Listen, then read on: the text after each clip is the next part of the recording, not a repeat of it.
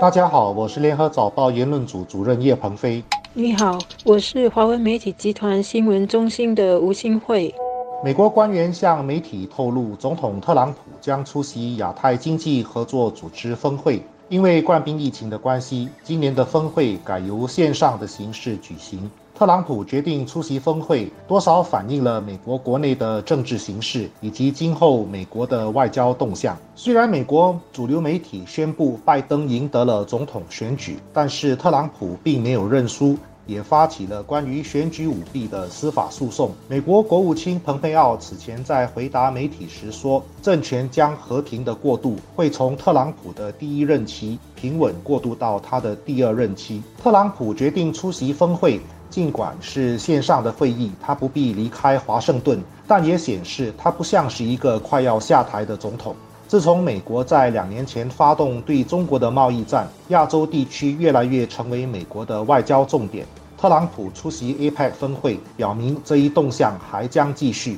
而且这个外交重点的核心内容主要就是针对中国的竞争威胁。美国后任总统拜登这几天已经宣布了他的白宫主要官员的人选。包括幕僚长和副幕僚长、美国的总统顾问等等，这些人选呢，不是他的长期助手，就是他的竞选团队的要员。外界下来是会更加关注。他将来的内阁要员，比如国务卿、财长和国防部长的人选会是谁？因为这些人的背景都会反映新政府在经济和外交上的主张和战略思考。拜登最近在记者会上说明美国未来的经济发展方针，透露呢，他是不会采取那种惩罚性的贸易政策，但是呢，还是会致力于提高美国工人的整体竞争力，还要确保。经贸的发展不会影响工人的权益和环境。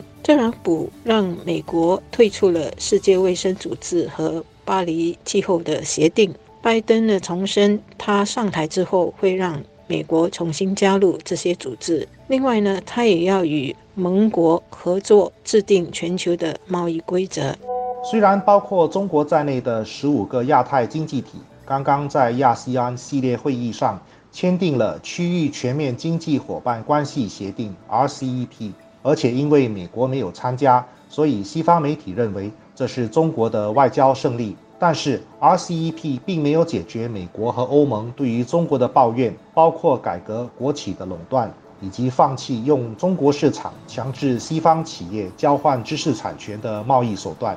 更重要的是，RCEP 的签署并无法真正扭转反全球化的民族主义浪潮。以特朗普所代表的美国为首的民族主义认为，全球化牺牲了各国底层民众的利益，只是让高教育精英阶层获利。这些精英所主张的全球化，更要求打破国界的限制。让资本和劳动力更自由地流通，这种做法不但牺牲了西方发达国家蓝领民众的经济利益，更颠覆了国家的主权，所以才会出现英国的脱欧以及特朗普的当选。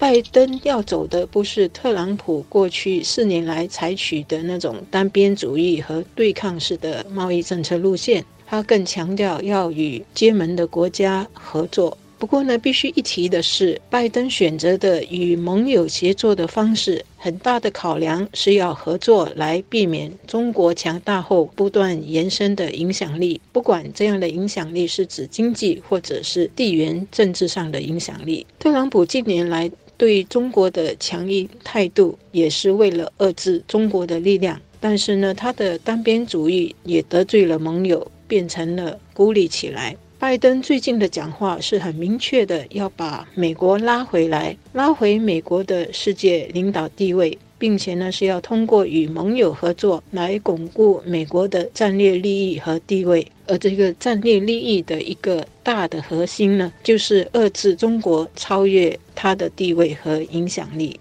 可见，美国的两个政党尽管呢是吵得很厉害，但是呢，在对中国威胁论的这个警惕上是一致的。不过，拜登看重的是跟盟友协作。他最近在记者会上呢，就指出，美国必须跟盟国协商制定全球的贸易规则，应对中国不断增长的影响力。目前的世界秩序呢，本来就是美国和西方世界在主导的。拜登的这个姿态应该会受到西方国家的欢迎。至少呢，他们知道未来的美国总统不再是我行我素、脱离多边合作的轨道。至于亚洲区域会怎么看拜登的治国方针，我想大家会期待美国能够重回多边贸易和自由贸易的这个框架。毕竟呢，亚洲过去几十年来就是因为这些有利经商和贸易的框架而繁荣发展起来。后冠病时代的经济也更需要更开放和更稳定的经贸环境，来确保世界的供应链和各种材料能够维持下去，各经济体呢才能够更快的复苏，